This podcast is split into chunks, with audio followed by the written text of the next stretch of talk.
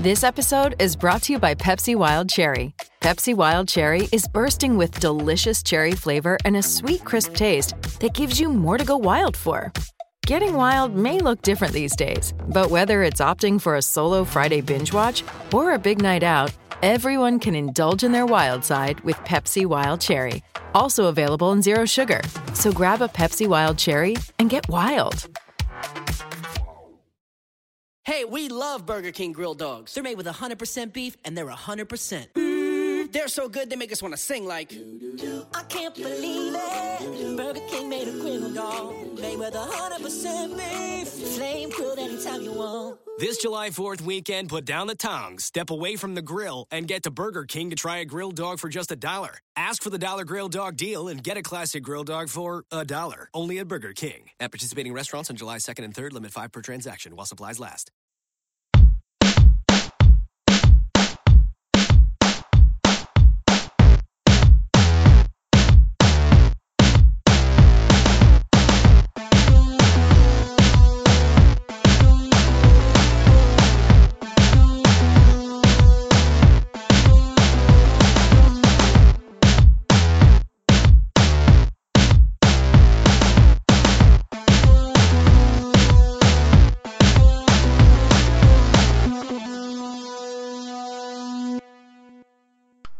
Welcome to Real GM Radio. I'm Daniel Leroux, your host. So happy to have you with us. I realized that we hadn't talked with Arturo Galletti of Box Score Geeks since the moratorium and all the craziness that has happened with this summer. So he and I were talking, and we decided to do a podcast. And it was funny because we originally were talking about doing about 45 minutes, and it ended up being that we talked for an hour and 45 minutes. So went on a lot of different topics. It cut down to an hour 30, so it's still hefty but we went on all sorts of different topics from the, the off season, lots of stuff on the Cavs to way to build teams to do rotations and everything. It was a really fun conversation. The only disclaimer I have to put on it is that while neither of us heard it while we recorded, for whatever reason, the actual audio file had a clicking that is pretty frequent. It's a couple times a second. And I was able to reduce it a little bit with the tech that I have, but not all the way.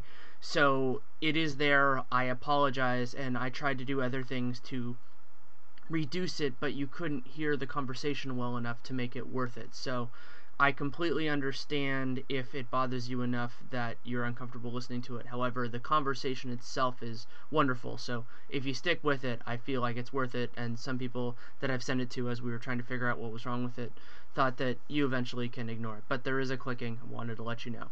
But it was a great conversation. Love having Arturo on, and so hopefully you like it too. Thank you so much for coming on. Nice to be on. It's been a while, so I figure we might as well start with. We don't need to get too into nuts and bolts unless you want to, but your thoughts, any prevailing thoughts on the off season so far? I think it's been interesting. It's been an interesting journey to say the least. I think you know uh, it, was fun when it started with uh, you know uh, LeBron's wife putting that post on Instagram about going back home, and, and, and it was just kind of ridiculous to watch all the Miami fans who kind of fell over themselves, and they just couldn't quite believe LeBron would walk away. And it's not like LeBron had actually walked away before from somebody. It's like, you know, he, he wouldn't do it to us, right? And, and just from there on, I mean, I think it's been very interesting because it, it's been a significant shift in power, at least in the East, uh, as it's going to wind up. And it's also kind of one of those deals where, like, you know, where people's kind of misconceptions about what makes a team good versus what actually makes a team good have ran into themselves because the, the whole Wiggins and, and, and Love argument is kind of, you know, a, a misunderstanding about like money in hand versus, you know, actual real value. So we know that Kevin Love is a top five or top ten guy, depending on how you define it. We think that that, uh, that Wiggins might be a, a, a top five or top ten guy in five years if you've got LeBron and he just came to play with you and he's 30 years old or he's getting close to 30, you take the guy who's a top five to top 10 guy, you pair him with him because look at the domino effect. They got him, they got Marion, they got uh, Ray Allen. They, they they have, I mean, basically they have on paper a team that should be the easily the best in the East. I mean, again, I think they, they have some issues around big men that need to figure out. But, you know, the kind of problems they're having is the kind of problems that, you know, take you from 55 wins to maybe 65 wins.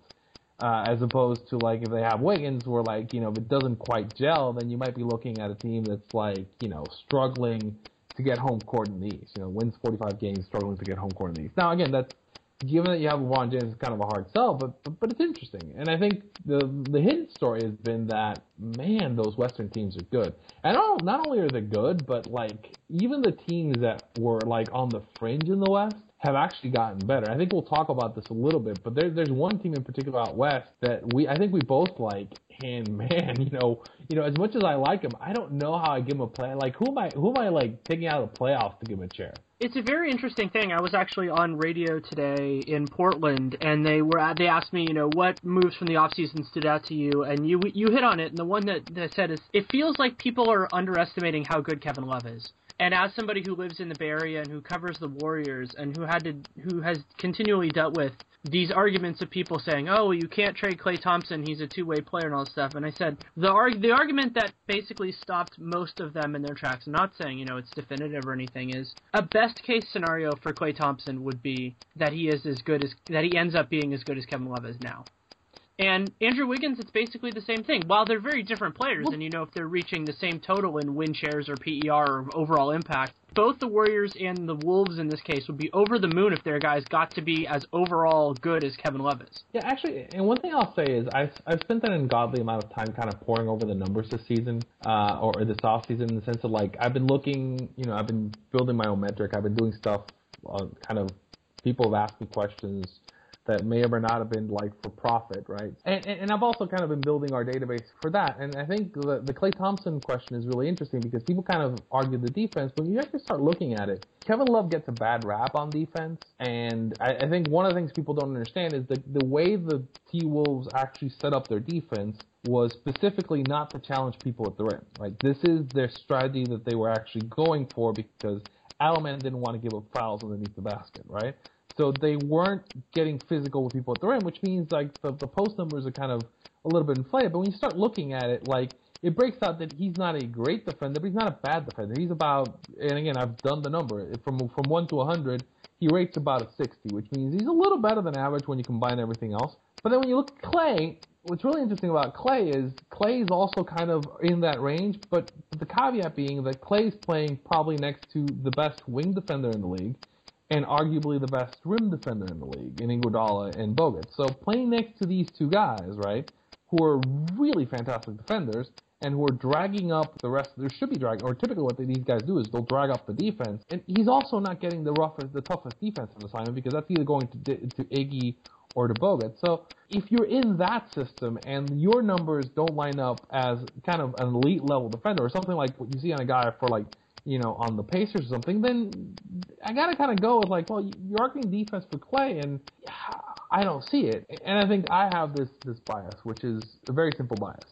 You always trade small for big, because at the end of the day, if I can get a skilled big man, right, th- there is almost no scenario where having a skilled big man is not better than having a skilled small man, right? It, particularly if they're in similar age groups right? It, it, yeah, and they're 18 months apart in age, so it's not like they're it's not like one is 20 and one is 25. They're I believe it's 18 months apart. To the point, I think I've made this argument, and, I'm not a big fan of, of Dion Waiters. I understand, like for example, that like, and I think LeBron actually like kind of tweeted him and he likes him and whatnot. But if I'm Cleveland and, and I, I'd be on the phone trying to see if I can get a decent backup big for for Waiters. Right, because I would be too. Because as whatever you think of Waiters, the biggest flaw for that team right now is you need an extra big. Like maybe they can come up with him with some other way, but that's kind of a flaw. And, and and you just don't see players like Kevin Love, and we're we're gonna get to see him with with with LeBron. And I think people are going to be kind of, it's going to be insane. He is going to pass a 90, like he's going to pass a 90 foot pass from one end of the court to the other for an alley oop at some point in the season, right? It, it, it's it's going to be kind of crazy. Some of the stuff that's actually going to happen with those two guys playing together yeah. is going to be kind uh, of insane. A story that I'll tell because uh, I went to I went to UCLA though I had graduated by the time Kevin went there, and something I saw I believe was in the NCAA tournament. I saw it in person. I'm not sure I would have believed it otherwise. I saw him doing what is his outlet pass, so basically a long chest pass from his own free throw line and making shots I didn't see him make just one. I think it was two or three, and it was it was insane. I mean, I'm not saying oh he should shoot that as a as a shot, but somebody who has the skill to be that accurate with it is absolutely incredible. And as you were saying, the other part of the small for big, and this is a topic we might get into later, I'm hoping to, is that even if let's say Kevin Love is 60 on defense, and you go, oh that that's bad, and you know or it's not great, more accurately, he's a power forward. I believe that rim protectors are essential for uh, quality NBA defense. It's just one of my things. But you're probably not going to be getting that from your power forward unless your power forward is named Serge Ibaka. So he is deficient in a way that is easily remediable. You know, you can do you can deal with that. It's not like he's a center that can't play defense or he's a point guard who can't run an offense like George Hill. He is weak in a way that teams can handle it and the ultimate irony of that is that the team that is the most adept at handling a bad defensive power forward is the Golden State Warriors. Well, and again, here's here's what's really interesting about this. So yeah, and that's what I'm saying. It's like yeah, it's not like David Lee is a is a world beater on defense. In fact, he's he's actually everything that everybody's complaining about, like in, in panic mode about about Kevin Love on defense. David, David Lee is that and more. And again, I think the the the thing people think so think about this. So what's going to be Cleveland's crunch time five? Who, who, who's playing the big spots for Cleveland the crunch? So let's say, arguably, they roll out LeBron, Kevin Love, and Varejao, right? So those are the three that they roll out in like the big positions. I'm not too worried about those three guys covering the post, right? Who in the East is making Cleveland pay for playing those three guys in the post? Yeah, I mean, incidentally, I mean, in some ways, the best matchup for them would be, I mean, the hardest matchup for them would be the Heat. But even that, I'm not, I'm not thinking Chris Bosh is going to make anybody devastated because I think I just one of the, I it, maybe if I, Jonas Valanciunas does something, but who knows? I, I put LeBron, you put LeBron, you put LeBron on Bosh and laugh all the way to the bank, and, and make him, make him go to the post and then double up on the post on him. I mean, I think again, I, I don't think that it's going to be a major issue, particularly with the scheme they're going to run. And I think again, I think what's going to be interesting is that I think that team, that Cleveland team, is going to run a hell of a lot of small ball, particularly now that they've got Miller. I think it's going to be interesting if you if you've got a Miller, LeBron, Kevin Love, Waiters, and Kyrie lineup, or maybe uh, Dellavedova. That that's that's going to be kind of interesting. I mean, even Ray. I mean, you put Ray, and Ray's just going to be have so many open looks on that team. And, and you could have yeah. you could have Ray and Miller on the floor with like Kyrie, uh, LeBron, and, and Caleb and and and how many open looks are those two guys going to get? It's it's it's going to be a really really interesting front team to watch. And while I didn't watch a ton of David Blatt's team in the last couple of years in Europe, I did watch the final, the early final, and one of the things that I noticed was that even though I didn't know a ton of their players, it seemed like his offense was getting generating really good looks against a Real Madrid team that was pretty good. I mean, Nikola Mirotic is the guy that I know the most on that team, and he's not a great defender, but you know they had lots of talent. Real Madrid was the was the more talented team of those 2 mm-hmm. But there's something to be said for a guy who can do that, and as other people have said, you know, if it doesn't work, then you get a new coach. Big whoop. You know, you can do that. Dave, Dan Gilbert can pay somebody else. But the question that I wanted to ask you, you're talking about Kevin Love being a 60, let's say, on defense from what from zero to 100. Does that 60 take into account how good a defensive rebounder he is? Yes, yes.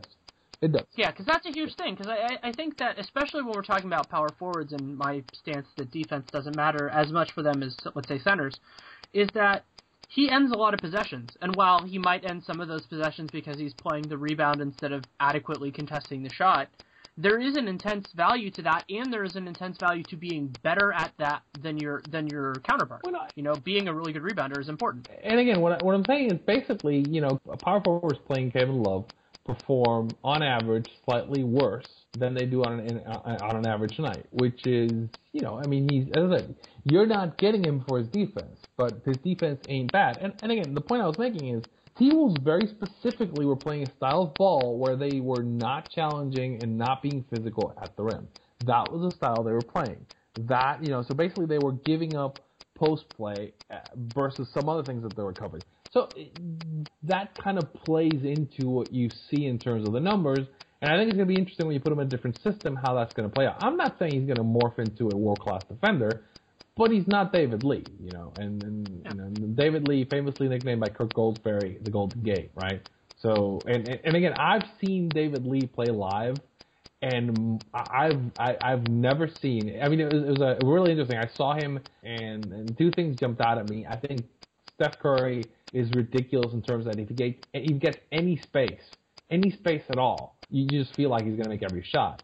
And uh, Avery Bradley was covering him that game. Avery Bradley is a really good defender. And then you look at what was going on, on the other side. Anywhere that David Lee was, you were expecting the man who was like, you know, it was being covered by David Lee to score. It, it was just one of those things that you, you just watch it and you get this feeling that like he, he was just completely uninterested in, in covering anybody. And well, as as you know, I've watched a lot of him because I cover the Warriors, and I think that I, I agree with you that there was this expectation. I think he got a little bit better this past Yeah. year, but he, but a little bit better is you know that going from terrible to shaky or bad is that. And the other factor you were talking about with Dion Waiters that I think is going to be very fun to see with the Heat or not the Heat, the Cavs, is how these guys, Kyrie and Waiters and various other people on this team, Kevin Love to a point, that have had the ball in their hands a lot, how they adapt to a situation where they have different shots and different responsibilities. And I think for the most part they'll do well. I mean, we have the general expectation that when usage goes down, efficiency goes up. But we'll have to see mentally, you know, if one of if one of those guys, and I assume it would be Waiters, doesn't adapt well to that, then that would be another reason to move them for somebody who makes more sense. my biggest problem with Waiters is they're, they're I, I've yet to see. I mean, here's the problem: he wasn't a starter in college, and he couldn't get to start in college. He's been, you know, let's say he's been not good in, in the pros so far. Now, I, get that he's a young player, but but I don't know that he's magically going to become something he's not. I'm not saying he doesn't have the physical gifts, but I've seen no indication. I mean, he's a guy like so far in two years, he's what a 42% shooter. Yeah, you know, I, I I I don't know that I see him kind of magically becoming this this incredible player. And that's why I said, like, look, if if, I was offered the right thing for him, God, I mean, you know, I'd move him in a heartbeat because he doesn't fit the need for that team, right? And and and again, I I, I'm, I argue, and, and I have this argument all the time that you know there there isn't a lot of value to be had at the guard positions. I, I mean, there there there are a couple guys who are like above and beyond everybody else, and after that, I I, I really wouldn't pay guards. I, mean, I think, and I was arguing this with, with Dave Berri actually. And I was like, you know, he was like, no, but like he, he's like, I was saying like I wouldn't pay any guard the max money, or like rare, if it's a rare guard I pay the max money. He's like, no, but you'd pay Curry, Harden, and I think Chris Paul was the other name he said. I said, yeah, that's exactly those those are the three guards I'd pay. Everybody else, basically, you know, I think is is is, is pretty interchangeable. I mean, look at the look at the point guards and shooting guards. I mean, like you know, there isn't a super excellent shooting guard right now in the league, and I think point guard there's there's like you know you can't throw a ball without hitting a great point guard on a team right now. And and again, it, it, it, Paul Curry, Harden, that's it. And, and even Harden has some warts on his game. I think Harden has some warts, and and Curry has the fact that his ankles are are, are made of tofu.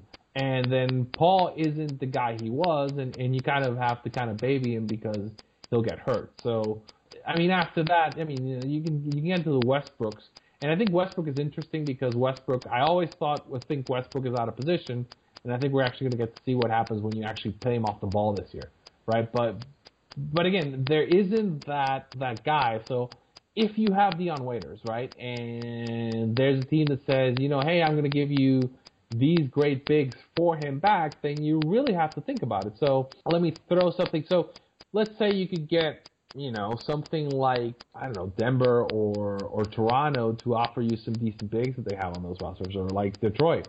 What what if Detroit offers you Greg Monroe? I mean, that's you, you really have to think about it because again, the the, the trick for that that the Cleveland team is if, if I'm thinking I want to beat San Antonio, whoever comes out of the West, I I, I kind of need a little big man to do that. I, I don't think you're going to be able to go small against a team like San Antonio or Oklahoma because if you do, their their their small ball is going to be way better than yours. You hit on an interesting point with the guards. The way that I've phrased it for years now is that I feel like having a point guard is important to have a good offense. I think we're learning that with the Pacers. However, there is an overabundance in terms of supply. Well, so while it is important, it is easily available. So when something is important but easily easily available, it's kind of like the water for diamonds economic theory. You know, just because something is important doesn't necessarily mean you have to pay a ton for it if it's around. Who is that? And I mean, but, but, let me, Isaiah Thomas. Go ahead. But let me ask you a question: Who is the best point guard in this century, since like the turn of the century? Who is the best point guard on the championship team?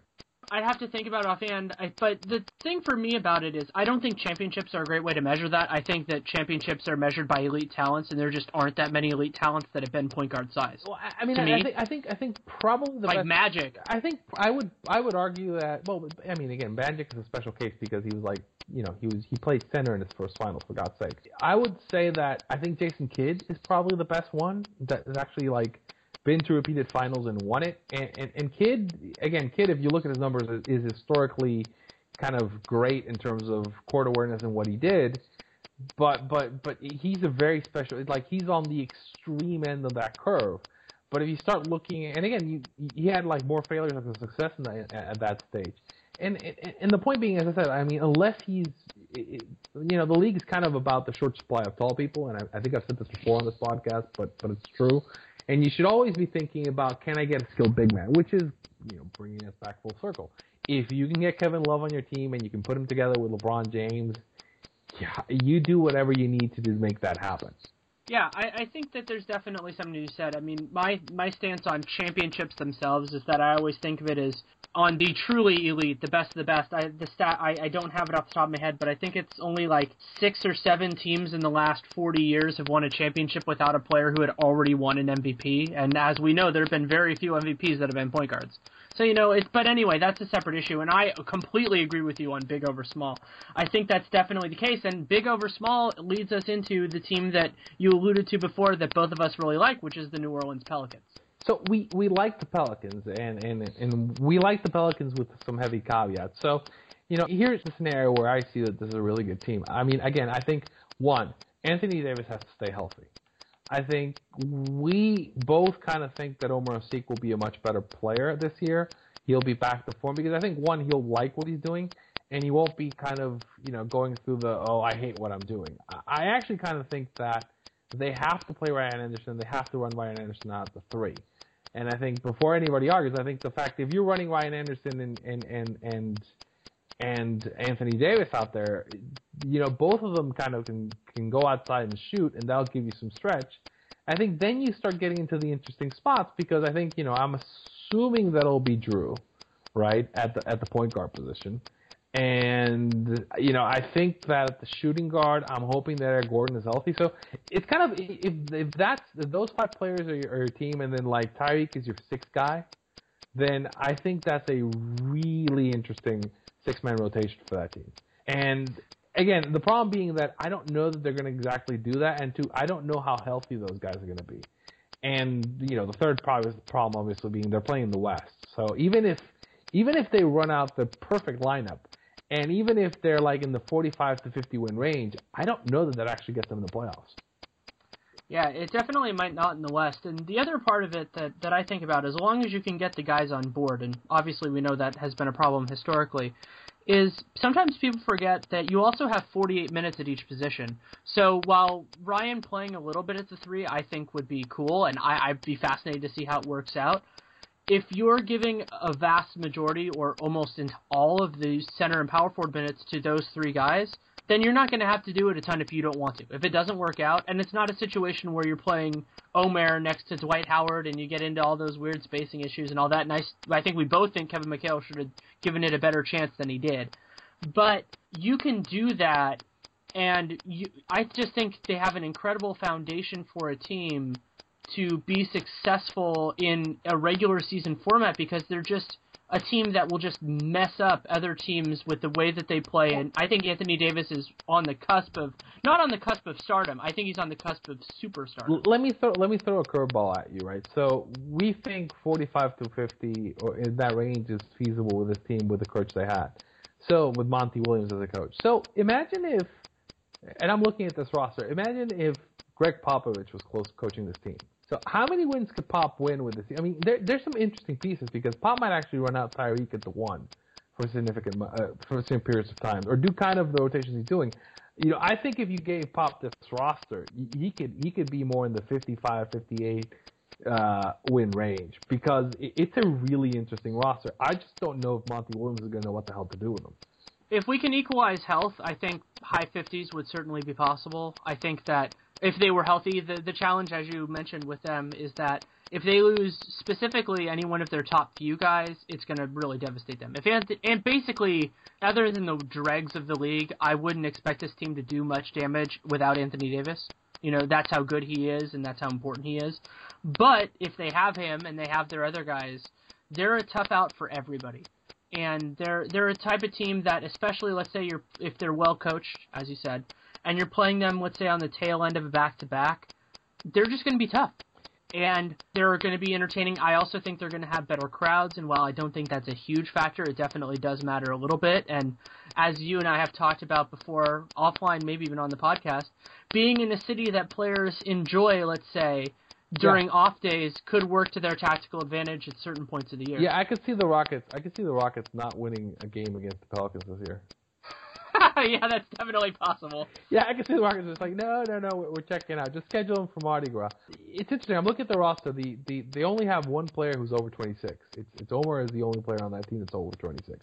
My my biggest concern is, you know, I don't like Austin Rivers, and I worry that he's going to get way too much playing time on this team where he really shouldn't. And if I could move that piece out and get eh, basically anything back for him, then then I would because I think I, I mean I don't have an issue with anything else on the. I even like I think Ajinca's okay.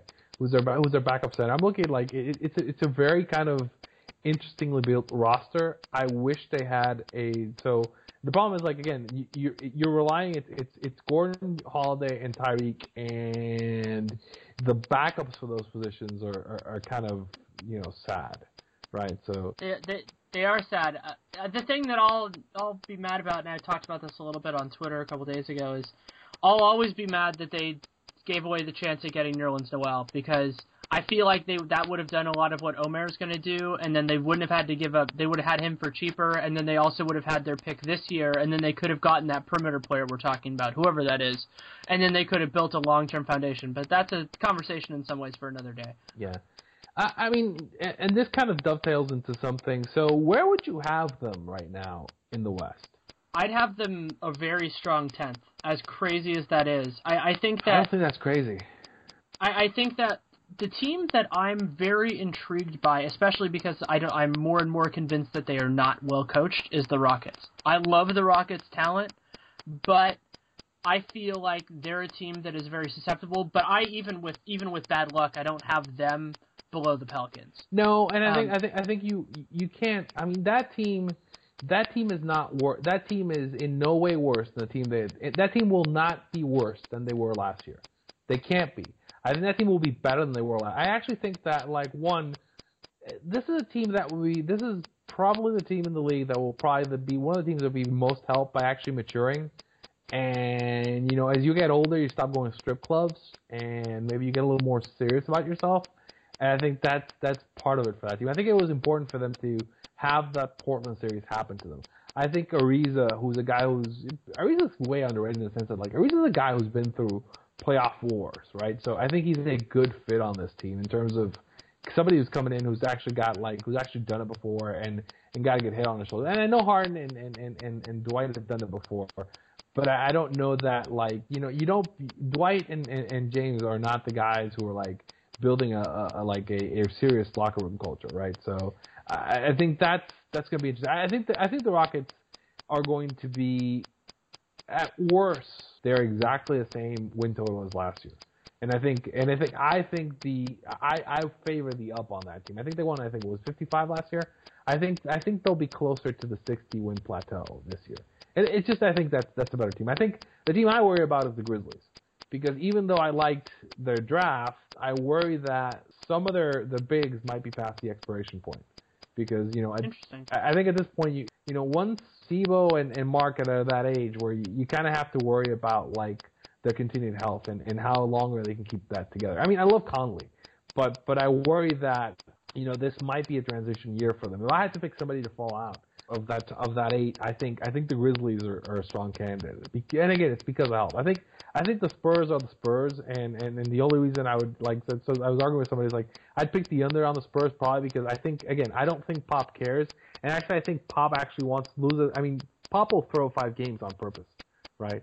we, we know. We know we know we know there's going to be games on national TV where like. You, but they don't. But they don't lose those games. I, I was there when their backups beat the Warriors. They don't necessarily lose those games, even if they're trying to. Well, even yeah, especially now that they they, they got uh, Kyle Anderson. Yeah, Kyle Anderson is on that team, and and God, the backups on that team are going to be crazy too. I love I love the, the second unit team on that on that team is going to be insane. But but again again you you can't enter. I think Oklahoma and I said this. I think the biggest story, the, the, the hidden story out west is, I think the the West is going to go. It, a lot of it's going to depend on how good Steven Adams is this year. I think if Steven Adams continues to grow and and he becomes the player I think he can be, then I think Oklahoma is going to be something completely different. Because and that's going to be really interesting. Because I mean, I think I think it's the Aussie is the one who's actually going to make the difference in that in that matchup. So I mean, you've got them. You've got the Clippers, who I think will be, you know, the Clippers are going to be there, right? I think, you know, I think, uh, you know, can I can I take out the Warriors? Again, I think the Warriors might be another team that might regress because, and again, it's not down to talent. I think it's down to I don't know that the, the Warriors can actually have the degree of health they had last year again, right? Even though I like Kerr a little more than Jackson, I don't know that you can sustain with that with that roster, right? With that roster, I don't know that they can sustain the health that they had last year, right?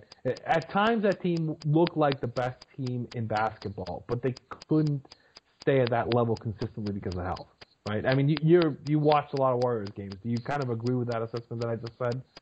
Yeah, I, I agree with it. I agree with it largely. I do think though that the Warriors' health issues are a little bit overwrought. I think that part of it is that Curry's early career had a couple of long absences, particularly in I believe it was 2012, when that absence was more strategic than injury. It was more strategic than him actually being hurt, which is because they were tanking to get Harrison Barnes.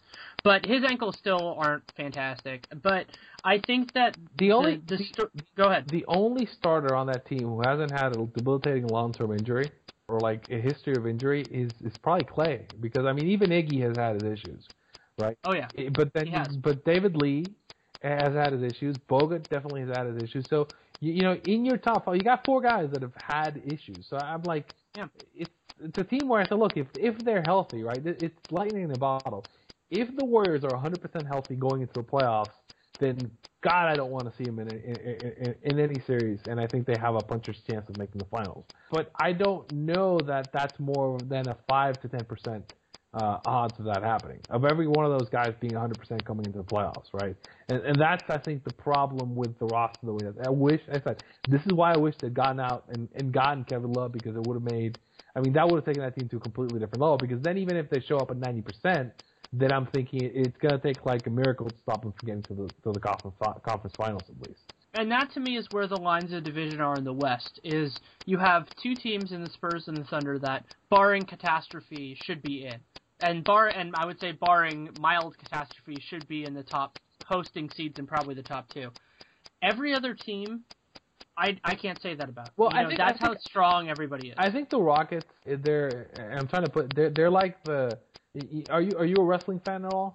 I'm not as much as I used to be. So they're they're like Jake the Snake. They're, they're like Jake the Snake, right? Where like that, that, that's the guy who like had all the tools, but he was crazy, right? and, and, and and all the tools, all the potential, but it's like you don't know if he's gonna get out. They're gonna get out of out of their own way. I think the Rockets, if they, you know, you could talk me into the Rockets going anything from like, as I said, like 55 to 65 wins. You really could. Uh, it, it's it's that kind of roster, and they, they've got all these guys that like if any one of them kind of goes to a next level, then it's crazy. And, and, but again, again, you're playing a conference that's, that's just completely insanely loaded.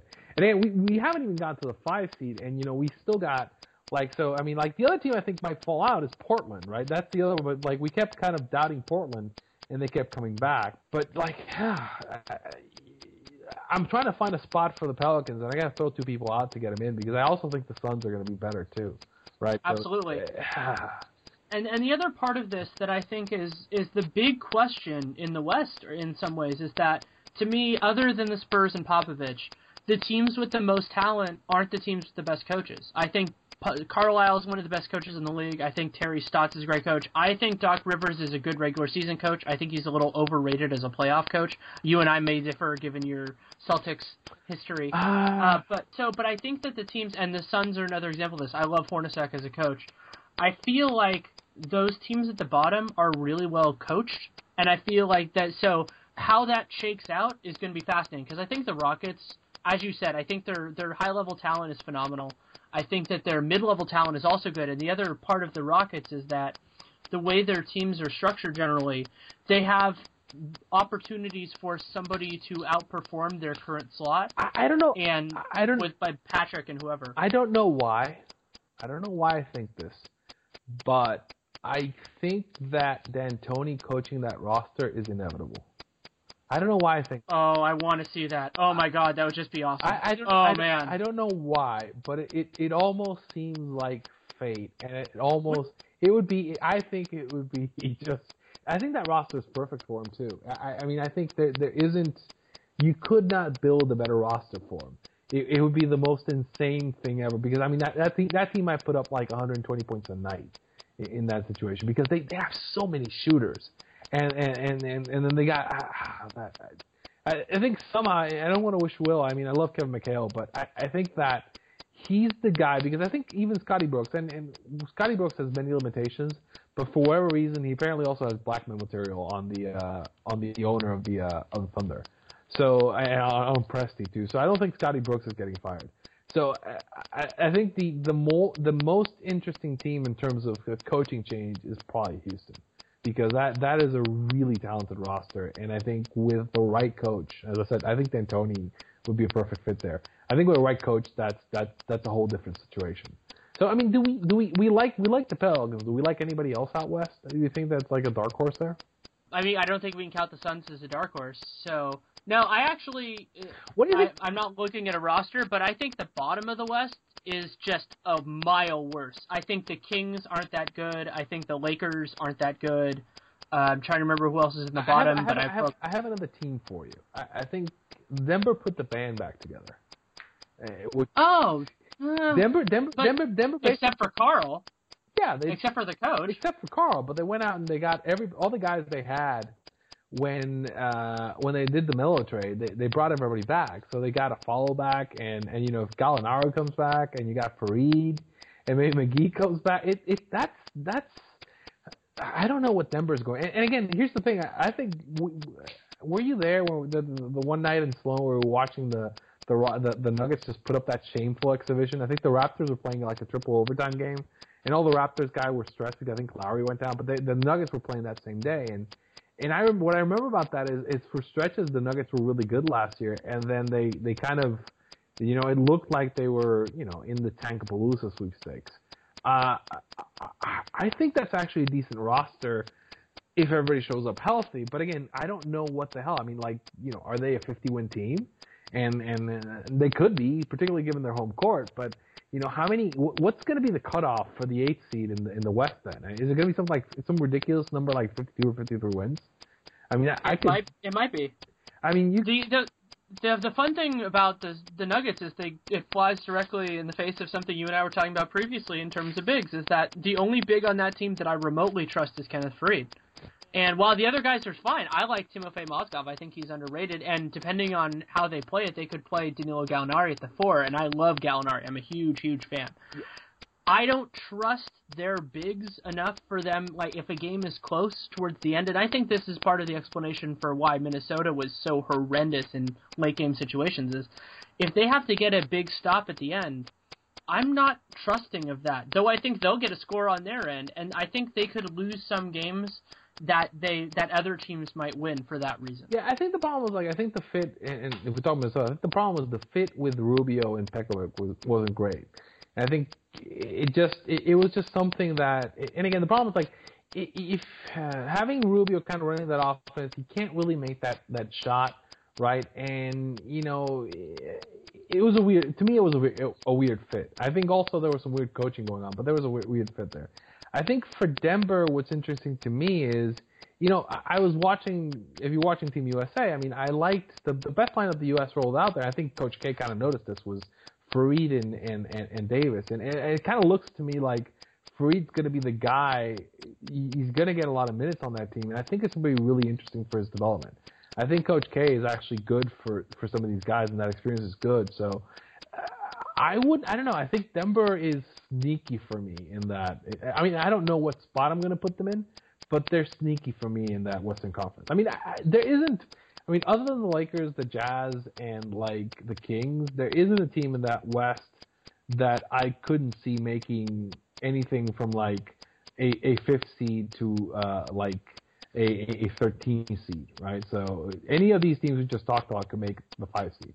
I mean, I, I think the Lakers. Yeah. I think the Lakers are bad. I think the I think the Kings. You said the Kings are bad. I mean, I think the Kings to me are interesting because I always think Boogie could actually like again. Boogie could could could jump a level. I don't know with that roster that could happen.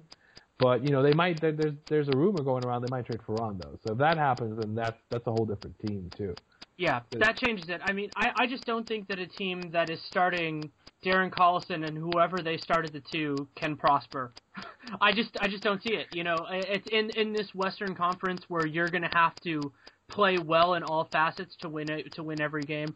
I don't see them having the offense to beat people, and I absolutely do not see them having the defense to do it. They'll be interesting. I think that they will win some games that will be very surprising. I wouldn't be be shocked to see them beat multiple top three teams in each conference. Yeah. But I would be beyond shocked to see them in the playoff picture when you look at the aggregate. Yeah, and, and as I said, I think I think we both agree the Lakers are not going to be good. They're going to be terrible. The Lakers, the Lakers are, are not going to be good. They're, they're, I mean, not Sixers bad, but they're the thing about the Lakers that's going to be frustrating in that sense is, and this is why I've been mad at them for years, well, especially last year, but in some ways more this year, is if you're going to lose a lot of games, then just lose a lot of games and, and grin and bear it. I, I think that they what they did is they spent a lot of money and they sacrificed some resources, not a ton of resources, but some resources to get guys that are going to help them in the short term. I, I don't when their short term doesn't matter. I think here's the stutter from from a historical perspective for the Lakers. So, two of the top five players in the league moved in this off season. The Lakers had pretty much cap room for both of them and left over, and not not one of them went to LA, right? And, and it wasn't like LA wasn't trying, right? So eh, LA was trying to get their like they had a shot. They tried to get the three guys. They didn't get a single one, and I think that's kind of you know throw that into after the Dwight Howard thing. It's like it's a different world for the Lakers. This is not you know Dr. Buss's team anymore. This is kind of a different generation. So I you know I don't know what the path is for the Lakers to get back to contention and to who they were. I think those days might be done for that team. And and and, and again, I say this with the caveat that I'm a Celtics fan, but with the understanding that I think just from looking at what I've seen the last few off seasons, I don't believe this is an organization that like looks like it's attractive to free agents. And I think that that that Kobe Bryant contract does not help. I think uh, until I don't see how they rebuild this team until Kobe's gone. And and this isn't a knock on Kobe because you know if if I was presented with the same contract, I would sign it. But but right now, the way that team is structured and the albatross they had, like I think the players are smart enough to know that you know that's not a good contract. I'm not winning a title if I go to LA, right? So I'm going to LA if I want to like hang out and spend time on the beach. But again, I could I could do that in Miami too, right? And and, and have a better shot because I'm playing in the East the other huge problem that they had this summer, you talked about them missing out on the top two guys, is that it also looks like the top guy in next year's class that they had a reasonable chance of getting, which is Kevin Love, who had roots in the area and all that. He's not going there either. He's not going to leave the Cavs to go to a decrepit Lakers team. And, and so then you're, you're sitting there making, you're sitting there going, okay, well, who's going to be next? And so it's probably going to be two guys at the same time. That that's what I would yeah, Kevin, make the assumption. I think Kevin Durant is, is newsflash. Kevin Durant is probably going to the Wizards. And, and, and I've been saying this for so long, and it's finally possible. Well, it, it, it, it, but here's again, I don't want to say anything like that because, and I, I don't know if I mentioned this to you before, but every team's going to have max cap space in the summer of 2016. Every single team. You think this? You think this offseason was crazy? Every team in the NBA, every dumb team, every crazy team is going to have max cap space to throw at people. And there aren't there there aren't 30 like max guys. In fact, I've done the research. There's, on average, there's like seven guys who deserve the max in any season at most. So you're, but you're gonna have 30 guys plus whatever. It's like, so it's gonna end up. We're gonna end up with like something like 40 guys getting some ridiculous. And when I say the max, it's gonna be something like a 150 or 180 million dollar contract at the max. I, 150 at five years and 180 at six years, right? That's that's that's what it's gonna look like. It's gonna be like TV. It's gonna be like baseball contracts for these guys, right? So we're not we're not that far off from having a guy get a 200 million dollar contract in the NBA, and it it it, it, it it's not going to be a good. A couple of these are going to be really bad contracts, right? So They are. Uh, it's not going to be Durant though. No, no, I think- hopefully. Oh, it would be it would be really bad. I'd be be so depressed if five years from now we're sitting here and I, I know that this podcast exists and I'm crying because something bad happened to him like Brandon Roy. No. But I don't think it's gonna happen. want want to try want to try going to the, to the East. Do we like anybody in the East? Who do you like in the East? I like Cleveland. I like Chicago, but I don't necessarily like either of them in the finals. I just think that I mean we'll see. I think Cleveland could add another piece, Who's your and they could be a dangerous who's your, team. who's your three in the in, in the East? Let's see if we agree. we agree on one and two. And do you Ugh. think uh, do you think do you th- I think the Bulls are one right now and the and the Cavs are two. I would have the Cavs one, not because I think that they're a better team, but because I think that the Bulls are really top heavy. And I think if if Rose or Noah misses extended time, I think they're going to lose a lot of games. The, the thing about that is people forget. I mean, like this team, even without like Rose, was winning almost 50 games. So I Yeah. like Thibodeau has shown like with Rose. So take the team. Think about the team two years ago. You and you added you added Pau and you added Mirotic. So I have to think they're going to win 60. And and Thibs is the anti-pop in the sense that like Thibs will not. Thibs will win three games he should win. So that team will win 63, 60, 64, maybe 65 games. Just in the strength that like Thibs like is insane and will will play guy will play Jimmy Butler 48 minutes, damn it, because like Thibs is going to decide that he's going to get Jimmy Butler to break uh, Wilt Chamberlain's minutes per game record. Which if you're aware, that's 48.5 minutes a game because he played basically every minute but eight in a season, right? So And, and overtimes, yeah. and, at overtime. So I, I mean, I think I think Bulls and I think the Cavs because like, I don't think the Cavs are. I don't think the Cavs are going to particularly going to care about the one seed, and, and but that's just my opinion. I mean, I think they're going to be like, they, I've got Ray, I've got Marion, I've got a couple guys on the team that I want to rest, so I'll run some weird lineups up, and uh, that'll be it. I I don't think they're going to care. I think they're going to be a two seed. I think I've got the Wiz as, a three seed. Yeah, I think that's a fair call. I'd say it's to me it's the Wizards and the Raptors Yeah, that are the yeah. most interesting teams. I, I think and you could put them in either order. I think the Raptors have have some interesting upside. I think again they're they're a very young team. I think Jonas could make a jump. If Jonas makes a jump, that that Raptors team could could be challenging for the one two because I think that it's it's an interesting roster. I think, and the other thing is, I, I always think Masai is going to make another move, and if they can move something like DeMar for for a good piece, then then that team automatically jumps a level. So I, I have the Raptors at close to the 50 win, you know, 50 maybe 50, anywhere from 50 to 55. But if they make a move, they could be like in the 55 range, right? And, and I think that's going to be. I think the, I think the Wiz. It's crazy that we're talking about the Wiz and the Raptors in that 50 to 55 win range. But I think also the East is going to be really terrible. So 50 to 55 in the East would be like 40 to 4 would be like 45 to 50 in the West, right? So there's like the, Ah. there's a, like a translation error there. I, I think it's I think the difference is a little bit overstated, but I do think I was going to ask you this question that it directly counter counteracts that, which is if you theoretically swapped the Pelicans, which with the Wizards, because you have the Wizards as your three, where do you think each team would would land in that conference? I think the Wizards would be somewhere around 10th, 10th to 9th maybe in the West. I think the Pelicans would be looking at the possibility of challenging for two seed. See, I think I think they'd be the three, but functionally that's pretty much the Yeah, same. Yeah, but I, but I think they I think you you you'd have the possibility of them challenging for the two seed. You, yeah, it's incredible. They'd be they'd be they'd be they'd be they'd be thinking. But same thing with Phoenix. I thought I thought if Phoenix had actually been in the East last year, they could have probably come out. They they might have actually made the finals if they're in the East.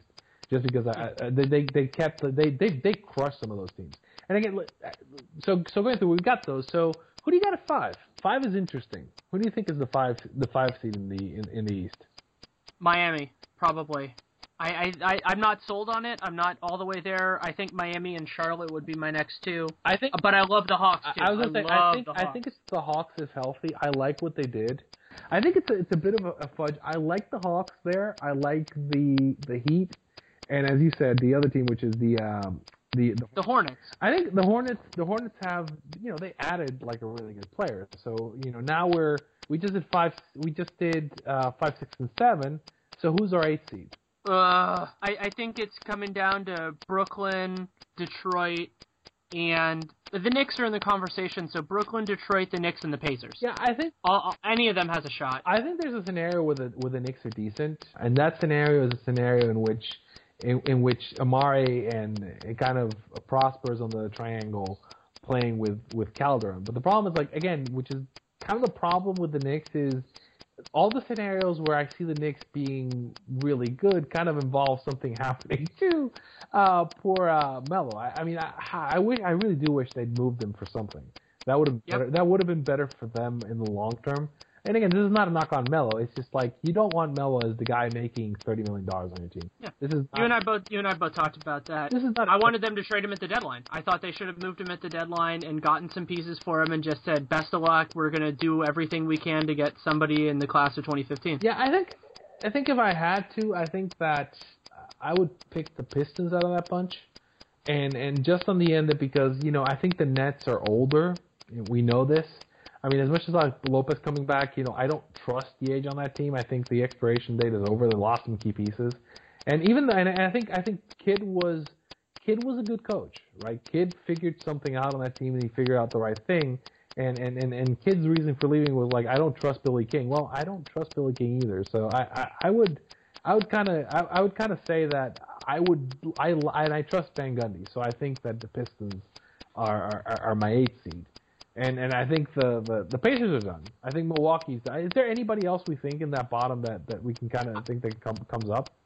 There is a team I was going to mention this that their I would say their best case scenario is the eighth seed, and that to me is the Milwaukee Bucks. I don't think they're going to do it. I'm not saying that I expect it, but I'm saying there's like a five percent chance that they because they have the talent. That's the thing Well- that makes them different from a team like the Magic Well, to me. and is I, I can see it working. And the other thing is like we, we have evidence that, that Jason Kidd is a wizard.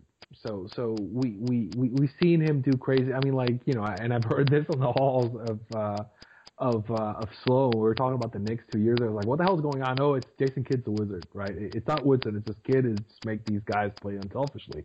And there's some interesting talent on that Bucks team. I think that team, that Bucks team, I watch way too much because I like Giannis. And you know, sometimes you're watching stuff because you're writing stuff about a team, and that Bucks team was very dysfunctionally coached. So I think with a decent coach, and I think Kidd is a decent coach, and and and kind of what's the kind of talent they had. Yeah, no, I could see a world where they win 38 games and get the A seed. I, I could see that. So yeah, the last thing that I wanted to hit quickly, I know you're running you're running short on time. I'm good. is was a lot of a lot of fun that a couple I think it was two weeks ago I sent you and Ian Levy an email because I love that I have the ability to do this and just said, Hey, what are the best seasons by a guy who wasn't the best player on his own team? And that led to two excellent pieces from you and I wanted to talk a little bit about what ended up being the the fruit of that labor. So the Robins piece, right? So we, we did. So we looked at that. We looked at. Uh, I looked at the uh, the wins produced Robins and the full history of the NBA, and that one I, I'm still kind of working through. The trick on that one is is there, there's some interesting things that come out. I think one thing is I don't know how in the world Terry Porter and Mo Cheeks are in the Hall of Fame.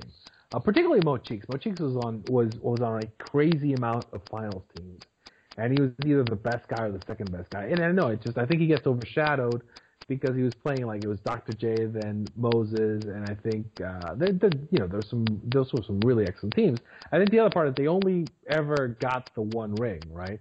And and I think that that Sixers team, if they'd won, I mean there there's there's a world not too far off where that Sixers team like won four or five rings, right? But but it just qu- wasn't quite this world, and I think that's what Mo gets overshadowed. I think uh, Stockton and Malone, but we know Stockton and Malone kind of come up in all of these. David Robinson comes up a lot because he he just happened to play with some all time greats, and I think people kind of forget he played with Rodman for a bit be, when Rodman was between stints. That team was actually quite good. They were just, you know, they, they actually they were they were a very definition of a top heavy team. They were they had some really good team, of the two players at the top in, in Rodman and, and Robinson, and everybody else on the roster was fairly fairly horrible. But I mean, I think what was interesting is that you have to have these two guys at least, right, to, to you know to to have a shot to contend. I think that that's the lesson, and I think I said at the beginning, which is like if you can get LeBron James and Kevin Love on your team, you you go ahead and do that because that's how you contend for a title. And I think we've seen this with the Celtics, we've seen this with the Lakers, and we've seen it seen it with the Heat recently, right? So the, the, the only team of, of the teams that won the title recently that was kind of homegrown is the Spurs, but the Spurs are the Spurs, right? I say I was gonna say a formula, but they have a magic spreadsheet which which can be replicated if you know what you're doing to to get these guys on their team. And I think, but other than that, you want to make sure the history kind of shows that you need to get these guys together. And I think if you look at things like you're familiar with when I did the whole thing when I did that that finals poster about the guys who were like guys who were like the common features in the history of the NBA in the finals. The whole NBA. Yeah, I so, remember that. So what you'll notice is like the Celtics, for example, back in the '60s, they would like the guys that would the teams that would face in the finals it's like, oh, hey, I like that guy on that team. Let me bring him over to the Celtics, right? Right? They they would get guys from their rivals and bring them over to the team. Uh, the Lakers did the same thing uh, and the Celtics in the 80s. So you see these guys who show up in multiple finals teams and multiple. Robert Horry is a classic example. We've got something coming out on him, but you know, it's no accident. He kept showing up on these teams because you know they're they were like Phil. He was like a Phil Jackson guy. Phil Jackson brought him to different places, and the Spurs brought him because you know he was a, a proven winner. And there is something to be said statistically for getting guys who like get things done and do things on unsuccessful teams, right? I mean, again, you you have to pick carefully. You know, you you want to get Robert Horry, you don't want to get Derek Fisher, right? or, or, or Kendrick Perkins. You know, I don't know what team I could be alluding to, but that's kind of there. There, there is a history to that, and I think that that study kind of shows you that that like that's what you want to do to win those titles. I mean, it's no it's no accident that the Sixers finally won it when they got you know the MVP to come on their uh, like they got a they had a final team and they got the MVP to come on their team, right? So which is it's like it's like if the Spurs had actually you know there was there was like story going out that they were trying to see if they could there was a shot they could get LeBron. Imagine if the Spurs had added LeBron to their team this this offseason. Yeah, and the other part of it that is I think underappreciated historically is this value of somebody who is okay being a really good player and not the best player in their team, whether that be in terms of perception or even in terms of the opportunities that they're afforded, particularly on the offensive end. And that to me will be a huge test with Kevin Love because Kevin Love has been the guy. And what we found historically, I think generally, and you, you tell me if I'm wrong, is that good players generally do well when they have better surrounding talent. But he is making the shift from being the guy to being not the guy. And it will be a blast for me to see how that works out because when we're talking about Robins, this Cleveland team has some serious Robin potential. Yeah, I think where you get into that, and I've I, have got that piece up somewhere, but I've written this piece, which basically when you put these guys together, when like when when guys plays with better players, when the top three is top heavy, generally the performance improves. And oh, up there's a point of diminishing returns when you you know everything starts getting when you get into like the 65 win territory, things starts getting wonky. But generally, guys get better playing next to better players, and I think it's important to say the fact that like Kevin Love has never played next to offensive players as good as LeBron James and Kyrie Irving. So he's been putting up these numbers, and like you know, he's been the focus of the opposing team's defense. So there, there isn't a world like next year where like people are like doubling off LeBron to cover Kevin Love. So Kevin Love's to get, be getting single coverage, and and actually he, he's to get get more open looks next year than he's ever gotten in his entire career. This is to be kind of interesting. I mean, depending on what what LeBron wants to do, you know, you could see Kevin Love putting up some crazy, crazy numbers offensively next year. Because I think the other thing is, I think you know, you, you get to go from. It's going to be an interesting test for Kyrie because the the wisdom on this particular team is he should turn himself more into a ball distributor and like a floor general, and just kind of with the weapons he now has, he shouldn't be putting the ball up nearly as much as he was last year, right? Which is so. I mean, in the if if I'm the coach of the Cleveland Cavaliers, my take is that Kevin Love should be my leading scorer next year. Yeah, that's that's the way I would structure the the team, and I think because that's how you want to run. It, this doesn't mean that like, and, and I mean, and, and I think Kyrie should have a crazy amount of assists uh, on that team too. And I think LeBron should be the guy who just does things. I mean, like I think you you let LeBron kind of you know do his thing and coast through the regular season. I don't need him to put up 20 points. I need him to just kind of do whatever needs doing on the floor, and then take over when he feels he needs to, right? And I think at this point, LeBron knows when he needs to do that. I would actually expect LeBron's numbers to maybe tail off a little bit, not just, and I think more, most, more, and here's, this is from a fantasy perspective, and I would expect like Kevin Love's to kind of rise, and I think Kyrie, Kyrie's percentages should rise is, is my expectation.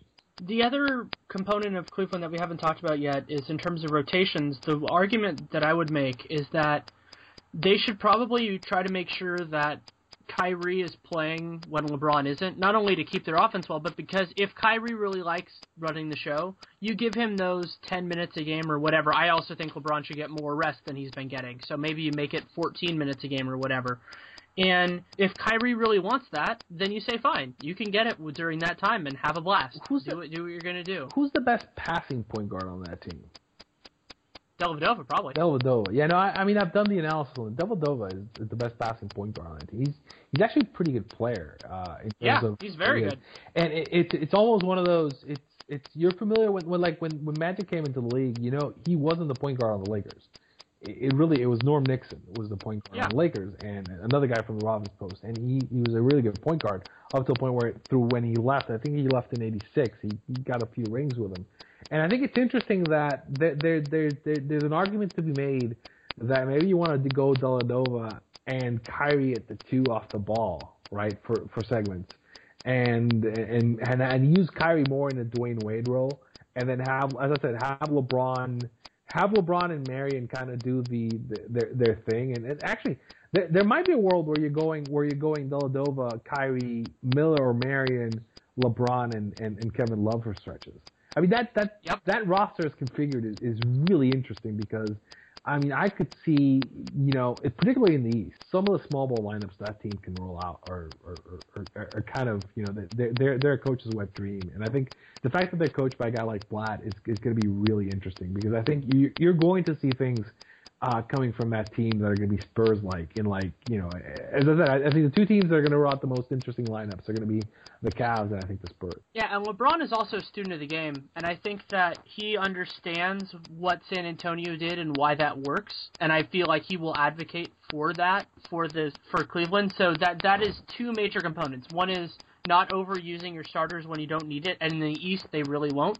And second, using the regular season as a laboratory and figuring out what works, figuring out what you want to do. You don't necessarily put all your cards on the table, but you know what works. And as I've said, that was my biggest criticism of Mark Jackson. And I'm going to put this here. I'm actually working on a piece on this. The most incredible minutes distribution stat that I've developed or that I've seen recently is what you could argue was the best five man unit for the Oklahoma City Thunder last year, which was Westbrook, Durant, uh, Reggie Jackson, Collison, and Ibaka. Like I think those are the five best players on the Thunder. I believe the number is that they played a combined 22 minutes together last season. Yeah, and we. It's appalling. But we were like, if if you ever like, uh, uh I forget, uh, Haralabos Voulgaris. I think he's made that point. I've made that point. We're like, what are you doing, Scotty? And and and I've been I've been having this fight with like with with Andres Alvarez, one of my collaborators, which I, I keep saying like, you should be playing like Russell Westbrook, like they played him in UCLA, play him off the ball. Have Reggie be the point guard. And I think if you watch the San Antonio series, that's when they were the most dangerous. I think the problem with that series, where, where, where it kind of broke down and, and they missed Harden a bit, is like that once the Spurs kind of realized in that series that they could. So if, if you watch those series in a microcosm, kind of, you know, the the Spurs were killing the Thunder like you know that two years ago when they when they when they ended up losing, and then they the the, the basically the, the the Thunder went small and they couldn't. They had to. The, the Thunder, the, the Spurs had to go away from small ball. But the reason that worked was because they had Harden. Now, like once the Spurs figured, hey, we can go small again, and they don't have Harden to screw us up, then that's when the series swung this year. And I think where the Spurs were able to kind of like where the Thunder were able to fight it off was when they were going Reggie, Russ, KD. But once Ibaka got hurt, then they really couldn't do that, right? So it was, as I said, this is why I kind of say, I still think that the Adams is the difference there because the more you can have Adams on the floor, the more that prevents that.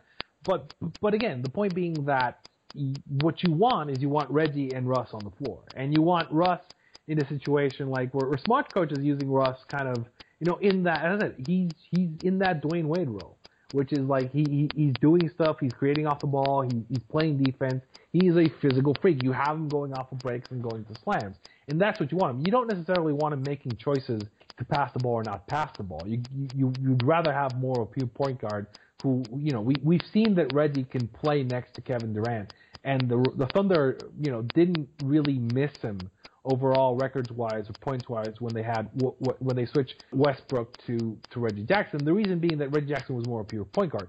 This doesn't mean that Westbrook was a is a bad player. It just means that you know Scotty should be thinking about using him in a different role. And I think that gets back to your point. Yeah, we agree wholeheartedly. I the way I think of Russell Westbrook is as an agent of chaos. That that's what he's best at. And while, there are a lot of guys in the league who are really good at that, and very few of those guys are the guys that you want to run your offense because yeah. that's just not the way to use them.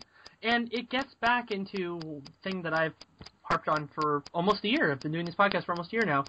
Is the idea that a posi- uh, a player's defensive role has to match his offensive role, and I think that one of the challenges with the league is, you know, so people are like, oh, Russell Westbrook, he's he's a small guy, so he should be running the offense. No, play him off the ball. You can do it, and defensively, he can handle most twos in the league. So why not why not do that? Why isn't Russell Westbrook the best two guard in the league? Paul George is a two, you know, obviously he's hurt for a while, but you know, guys like that and this non-linearity that is present in the league and you see it with Spurs. You see it a lot with with smart teams at various capacities you see it.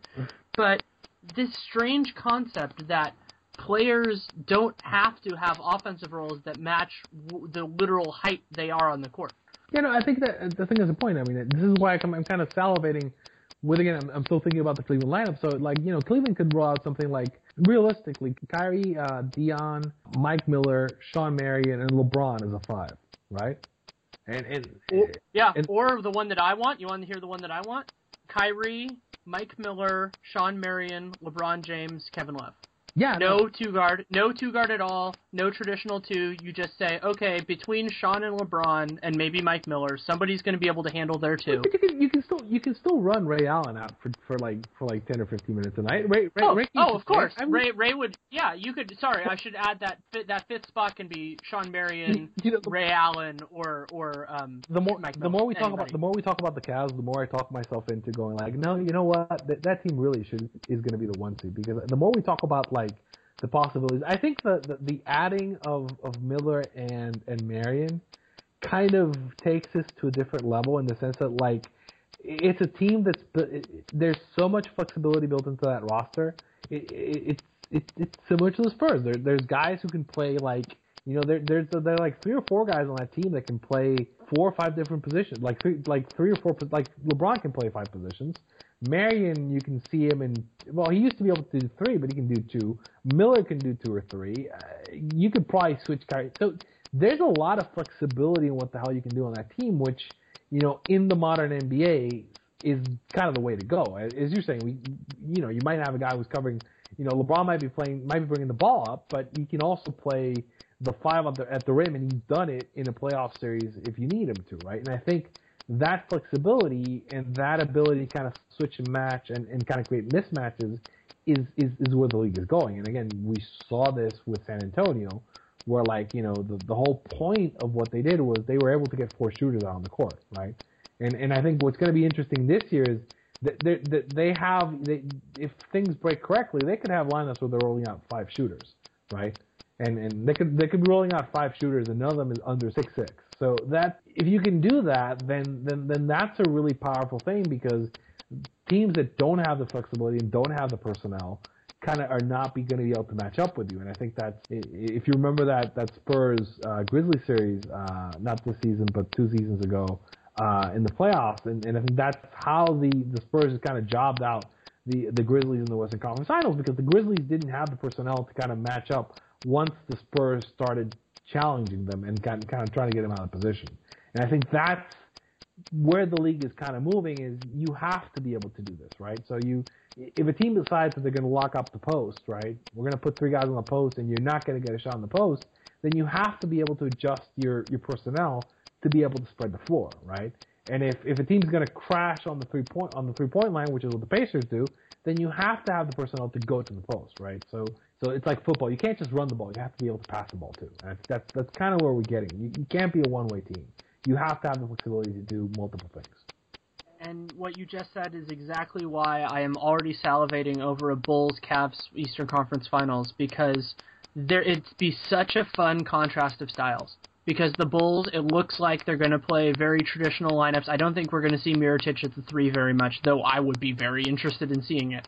But I think we're going to see a team that has legit size, that knows how to use it, and that plays really hard against a team that could be doing something something that we really haven't seen in this way before. I think there's a distinct possibility that we're going to see something from the Cavs that has never been seen in American basketball. And I don't know it for sure. I haven't talked with David Blatt. I haven't talked with LeBron James. I don't know for sure, but they have the potential to do it.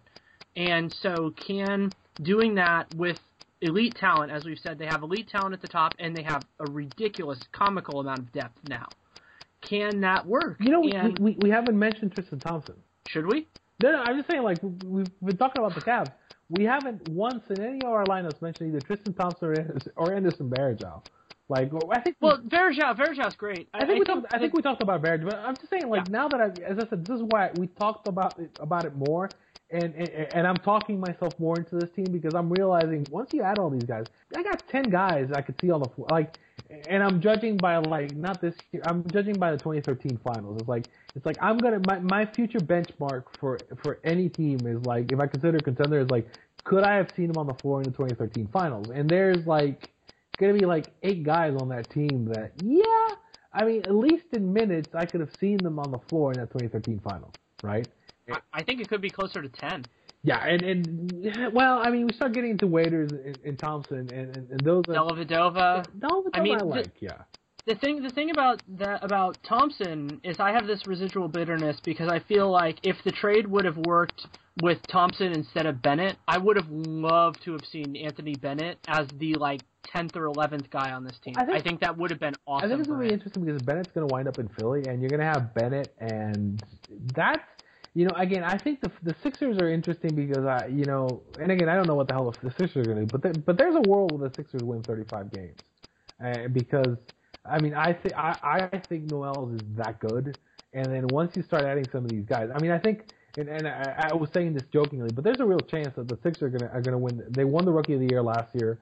There's a real chance they win the Rookie of the Year this year. There's a real chance they win the Rookie of the Year next year and uh, the European guy they stashed until 20 uh, until the year after that, so they could win the 2013, 14, 15, and 16 Rookie of the Year, right? And and, and this is I, I'm I'm not think I don't think I'm saying something that's that outlandish. I mean, it might be a 10% chance, but it's there. I think you know you throw Bennett into that mix, and I like what Bennett did, right? I think he's he's in better shape. He's a better player than he was. And you put him in the right situation, it's going to be interesting. I would have, I think I would have liked to see him on that team, on that on that Cavs team. I, I, I mean, I think I, I think what's going to end up happening is, you know, I think somehow Greg Oden's going to wind up in on the on this Cavs team on this Cavs team. Uh, and I think. That, oh, that would be interesting. I, I think that the, his whole unfortunate off the court thing might have hurt that possibility. Yeah. But the the thing that I'm going to say on the Sixers, and I haven't said this anywhere before, but I've been thinking it for a long time, is I think they're going to have a really bad record this year, not because they are bad, but because they don't want to be particularly good. Yeah. And I wouldn't be surprised at all to see them hosting a playoff series the following season. Oh no, I, that's how good I think they're going to be. I think they're going to be top five in the East really quickly. Are you accounting for the fact that they have they have cap room for three max guys. Yes, uh, that is, I am. Acca- I am accounting so, for that. So, so there, there, there's a world where they have where they have Embiid, Noel's, Bennett, Carter Michael Carter Dario Saric, Saric, a top five pick, a top five pick. Well, actually, I think they got. I think they have two picks next year. Plus, they have cap money for three free agents they can bring into that team. So no, no, I, I think there's a reason why people that why the league is scrambling to change the rules because, and I think I, I pointed this out in an article I wrote like two three years back, which was like the whole age curve. One of the better articles I've written where I said, look, if you could pull a team of, of 20 year olds that's like decent and just kind of sign them to long term contracts, your your expectation is that that team is gonna get better and better and better. And it's a Spurs model. You get to that point, you get into fixed contracts, and then you just, just keep flipping picks and just keep adding it to the roster. And you don't have to hit on all of them. You hit on like if you if you can flip things into two, three picks and just hit on one at a time, and just kind of keep flipping them and don't keep any permanent contracts, you do what it looks like the, the Sixers do. Because I mean, seriously, I think a team with Noel's and Embiid is something else, right? And and again, you throw in the fact that they have no bad contracts, and you start throwing players in, and, and, and you say, I wouldn't be. Again, I think if they wanted to make the playoffs this year, they probably could. I, I agree with you that I think they they won't, but I think the year after that, they could be hosting a playoff series. I mean, they could seriously be hosting a playoff series. And the other part of them that I'm really excited about, and I don't mean to slam your Celtics with this, but there are no teams in the Eastern Conference other than Philadelphia. Maybe now the Cavs, but still age relatively well, I think. There are no teams that are really built around that window of about three years from now. There are, while teams will get there because people will hit in the draft. You know, if if Jabari hits for the Bucks, then the Bucks will be closer there. But the Sixers have taken advantage of this market inefficiency because the New York teams have to win now for whatever reason. And Miami went short term. Basically, everybody but Cleveland and Milwaukee, I think, went short term. And so, while other teams will get there because obviously elite talent controls everything, the Sixers are sitting there going, "Okay, you know, we don't need to we don't need to do it right now, but when we do, we will be able to do it better." And the other part as we've talked about is they're going to have a ton of money and what they're going to need isn't that hard to find. You know, they're they're going to need guards, as we've talked about. You know, guards are in plenty of supply. They're going to have their bigs locked down unless something horrible happens. So Saric is six ten. So they're going to be looking for less expensive commodities, more about more accessible, and they can do it with throwing them the same amount of money they will get anywhere else. So as long as they don't screw up, and as long as they don't have bad luck with injuries, I think that they will be in the position to be in the conversation. Whether it actually works out or not is part of what makes the NBA so fun. But they're going to be in the conversation, and that's thrilling to me. Yeah, I think I think the and I, and I think the Celtics are interesting in the sense of like they got all these picks.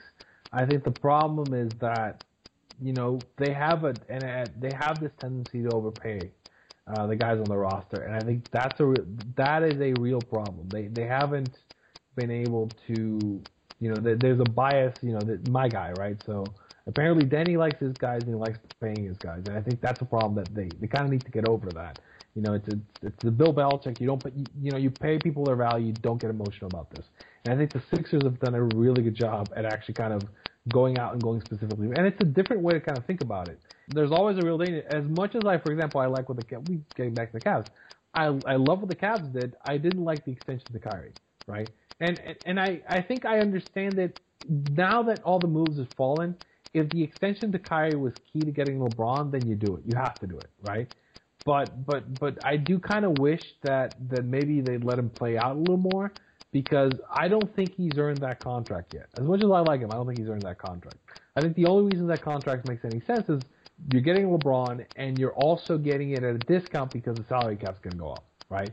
and and, and, and those are the only two reasons I I, I, I like that contract. I, if I were running a team, I would have a hard time paying the loyalty bonus because you look at an operation like, for example, again, San Antonio.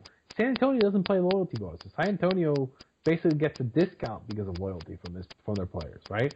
Because everybody buys in, that's what they do for the system, and that's how they win. And and I think you you want to get into a situation where people want to play with you to the point where like they're willing to take a discount to play with you. And I think that part of that is success in building culture. And I think again, I like the culture that the Sixers are building. And I think that is a culture of success. So we're talking about the worst team in the league and then comparing them to like the two best teams. But I think that's because if we were venture capitalists and, and like different teams were presenting their plan for building a franchise and keeping up a franchise, I think the the franchise is getting the money is Hinkie's getting the money, right?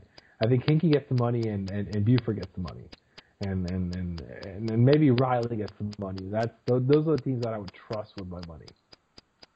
I'm I'm not sure Riley's going to be getting the money for a lot longer. Not only because I don't think he's going to want to do it, but because I think that Riley, I think that he was great for a certain time. He's an amazing salesman, but I think that we're getting into an era of players that are less susceptible to that. I think that this is kind of like in a way, it's kind of like what happened to car dealerships once the internet got big enough that people knew how to use it. And so, you know, so they go, oh, you know, this car, you know, you won't find it for anywhere for less than 13 grand. And somebody goes, I looked on my computer, I could find it for 12, like 10 miles from here. You know, that type of thing I think is going to happen a little bit with Riley. I mean, he has an amazing sales pitch with the Heat. But on Kyrie, I think that the, as, as a general rule, I don't support guys getting full maximum extensions before they have to.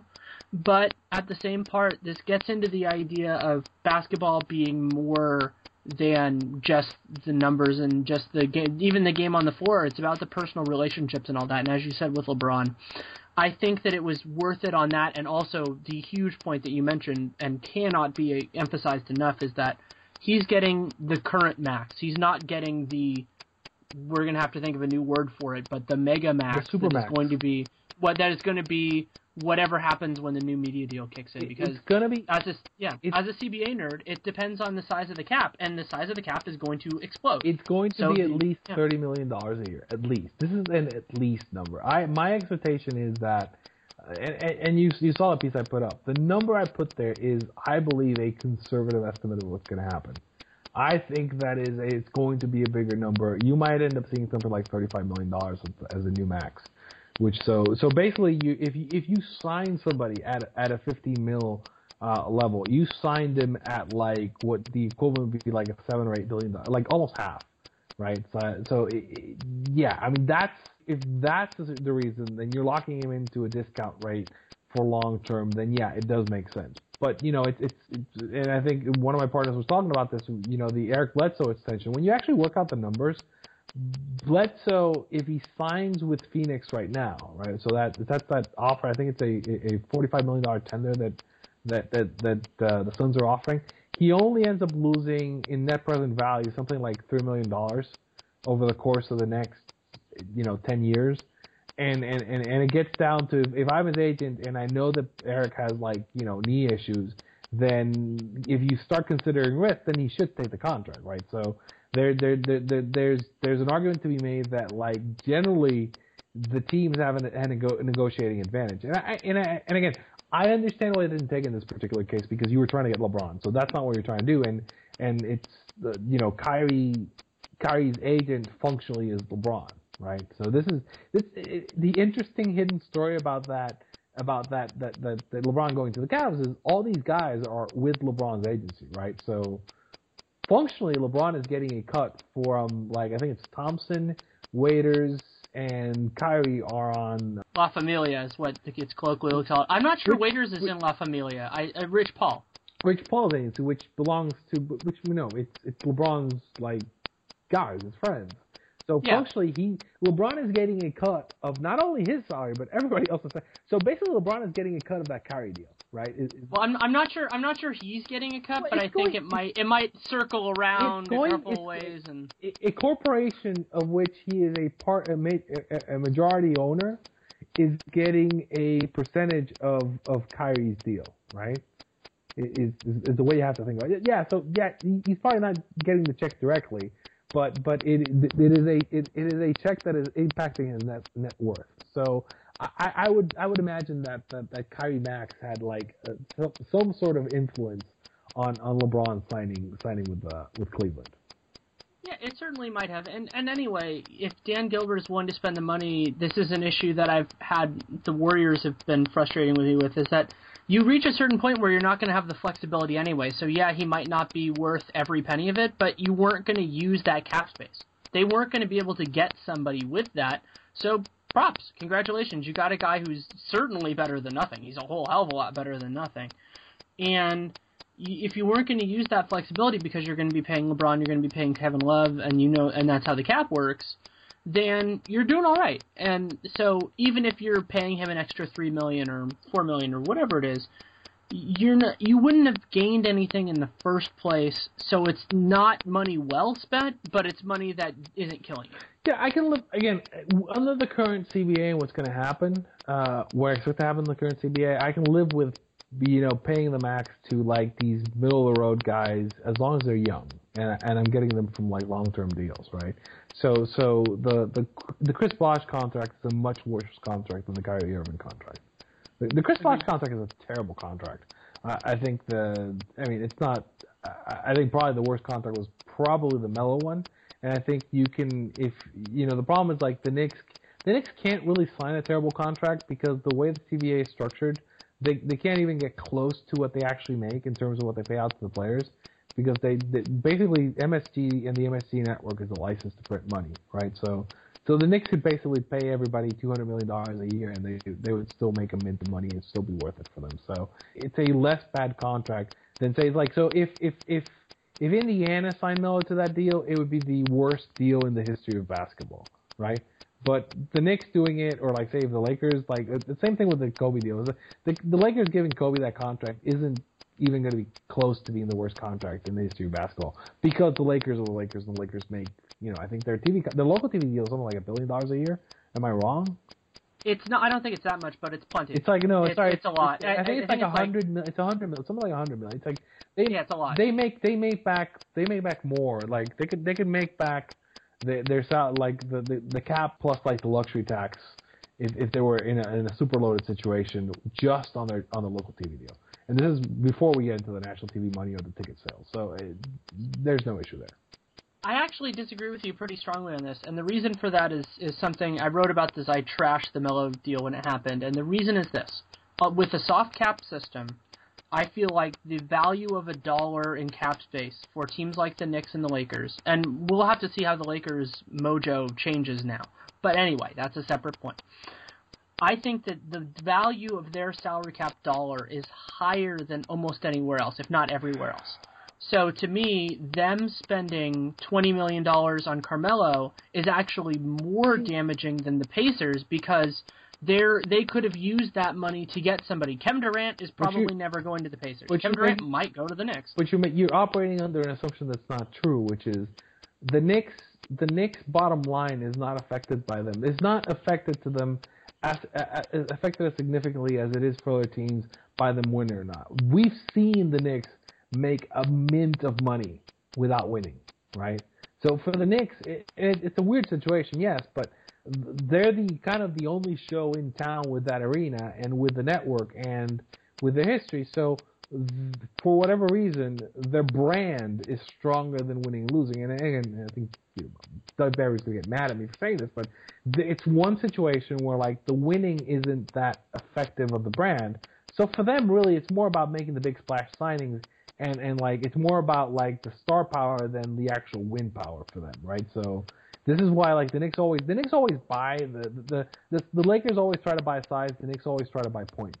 And and, and yep. Uh, we we know that the points doesn't get it done, size does. So but the point being that the Knicks still make money, right? So even this is why I said, look, it, it, it's a bad deal, but it's not a terrible deal because it'll put asses in the seats. And, and yeah, it's it, we just have different definitions of success. I think I think that's really what it is. I think that you know I'm thinking of it in terms of for them winning, and you're saying that winning doesn't matter. And I think that you're I think that you're right. I think that you're right that it doesn't be that.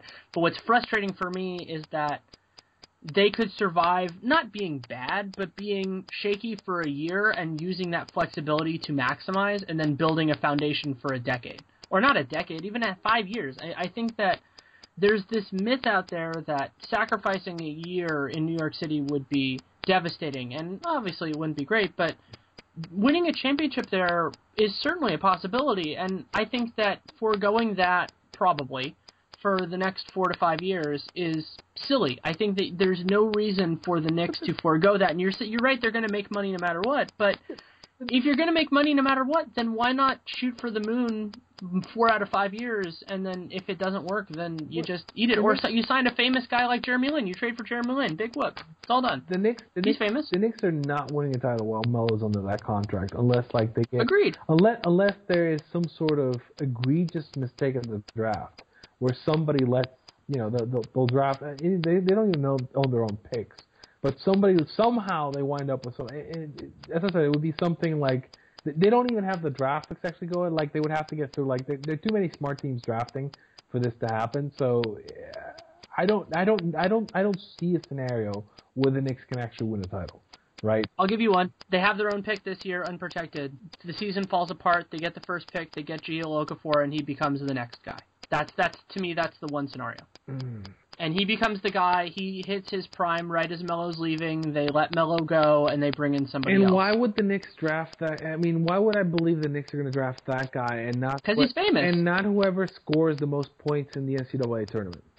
He might score the most points in the NCAA tournament, Okay, maybe. Uh, I- again, He yeah, might. It, except that he plays for Duke, but he still might. I don't, I don't, I don't see, the, I don't see the Knicks getting the number one pick simply because of the fact that I don't see them being wanting to be bad enough to get the number one pick. Oh, I agree. I'm just saying that's the scenario. Like that, the way that the way that it happens is that they get the best player in, in the draft, and he becomes a star. That's how they do it. They do not do it by Melo being the best player on the team. They do it by getting somebody better than him by hook or by crook. Yeah, That's how it happens. I think with with with us, our, I think we I think we want to end with with with us arguing about the possibility of the Knicks. Uh, with I don't think I mean again I don't think you can win the title with with Melo on that contract. I I, I just I just don't think it can happen. And I think what's going to be interesting actually, is I think you know it's just like you know Amar'e's on that team, and I actually think Amar'e still has like life left uh, in the NBA. I mean, as a not as as the max guy, but as a, as a vet guy on uh, coming off the bench on a on a good team, yeah, I, I think there, there there's something to be said. So I, I think there, there there's a shot Amar'e wins the title and, and gets a ring before the Knicks ever get back to the playoffs, which be kind of you know kind of throwing salt in the eye of, of Knicks fans. But you know that's that's what it is. Yeah, if Amar'e can go to a place that he gets has a limited role and he can do that maximum impact limited minutes, I think he could be a very useful piece. I think he has that left. I think you just can't ask you can't ask him to do more than that, but if you ask him to do that, he'll be fine. Can Amar'e can Amar'e be Boris Diaw? He can't pass like Boris Diaw, but he could impact the game at a similar level. You know, doing doing different things, but he could be some other team's Boris Diaw equivalent. Could could, could Amar'e come off the bench for Oklahoma? Sure, Oklahoma. He could be the. Imagine him as the third big on the Cavs. Or, or actually, you know, it'd be interesting. He could he could be the he could be the third big on the on the Clippers. That, that would be an interesting. That Oh, that that would that be would be fun. that would be fun. Put him with Chris Paul. That would, Ooh. and and have him. Be, and again, he would. So I said there, there are things you can do with with Amar'e, and there are interesting things you can do with Amar'e. Because again, he's not a guy who doesn't take care of himself. He's a guy who actually works hard and takes care of himself. I think he just has some bad luck. If you put him in a situation where he's getting a thousand minutes, you know, and he's playing kind of a limited role and, and, and, and it's a good team, then yeah, no, I think he could definitely be. You know, again, he, he could. You know, another place where he could be really good, and it might be the best place for him is, is Phoenix. Like going back to Phoenix might be the best best move for him. Yeah, I like him better next to a, a true rib protector, which I don't think they have right now. I'm not sold on Miles Plumlee being that, but I do think that they have they have the offensive talent to make him make Yeah, sense. I think I think more. I'm going more for a medical staff point of view. I think. oh, oh yeah. I, I, I, you know that we we've seen evidence that that's the best medical staff in the league, and I think that's you. You want to make sure again. You want to make sure it's like a team that knows how to take care of of a player with an injury, and kind of get him to where he needs to be. So I think you know, like if, I, if I'm his agent, I'm going like you know, I, Miami, San Antonio. I, I, mentioned uh, Phoenix. Those are the teams I'm thinking about that that that have a decent track record at like keeping guys healthy and kind of taking care of the guy's minutes to make sure that that he's 100%. That's that's that's what I'm thinking. Again, as I, as I said, I, I do think Amar'e is a guy who who has some stuff in the tank and, and it could be interesting in a in a in a role player role for one of these teams.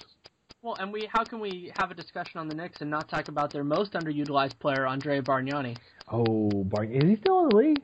Is he actually Yeah, play? I think so. Well, no, I, I think I think what's interesting is like you know that, that that's that's the way that the Knicks season turns around. It's like they, they trade Bargnani, you know, in in, in, in in November, and and you know obviously when you trade Bargnani, you make the playoffs. That's how the season can turn around. I mean, I, I don't I don't see. I don't see any way that like Phil lets him in the building. I, I can't see unless he's specifically trying to go for the number one pick, right? So There we go. He has a he has a value. He has a value.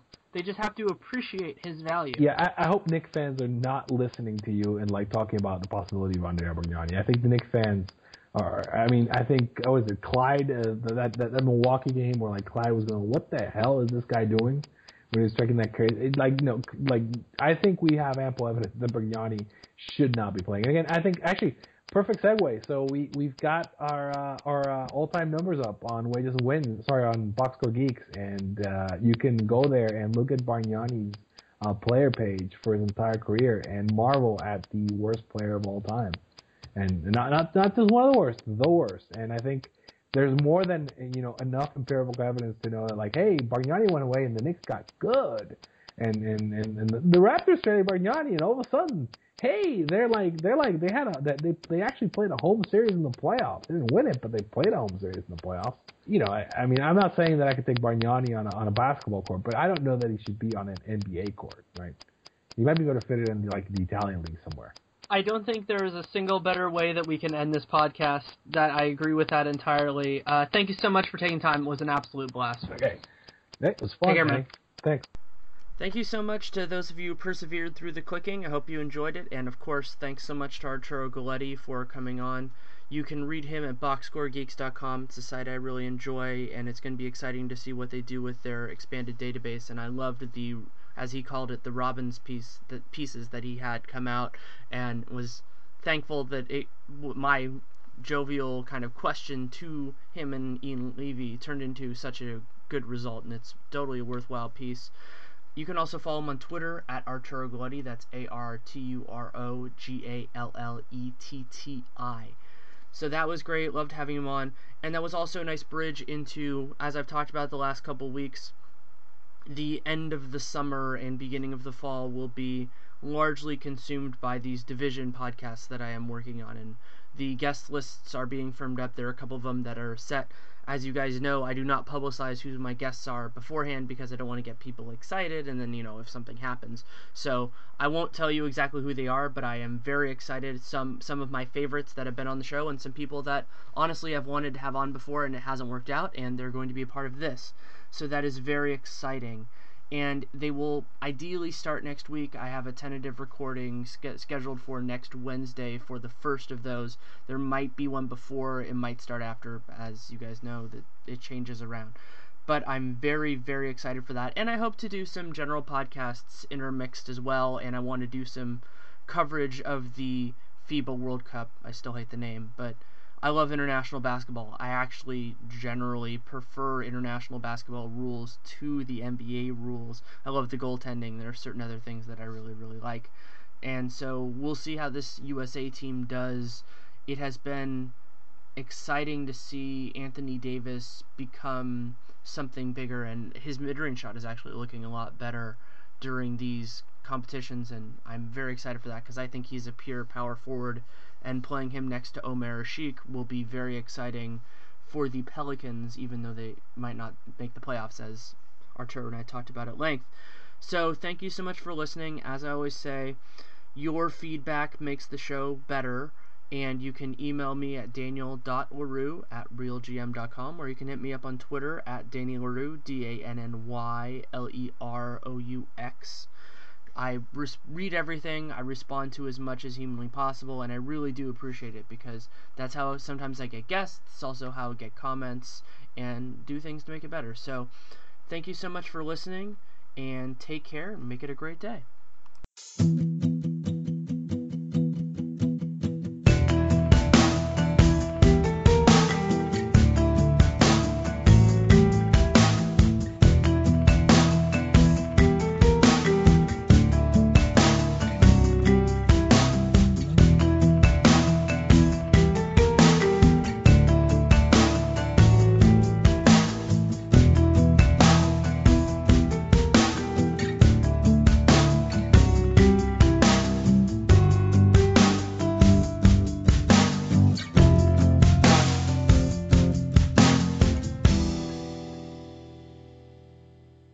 When you don't go to geico.com, car insurance can be hard.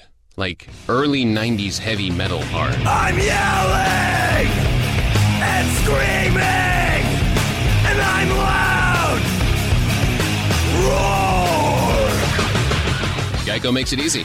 You can review and update your policy or report a claim on geico.com or the Geico mobile app. Because shouldn't we all have a little less stress in our lives? I'm not even upset about anything.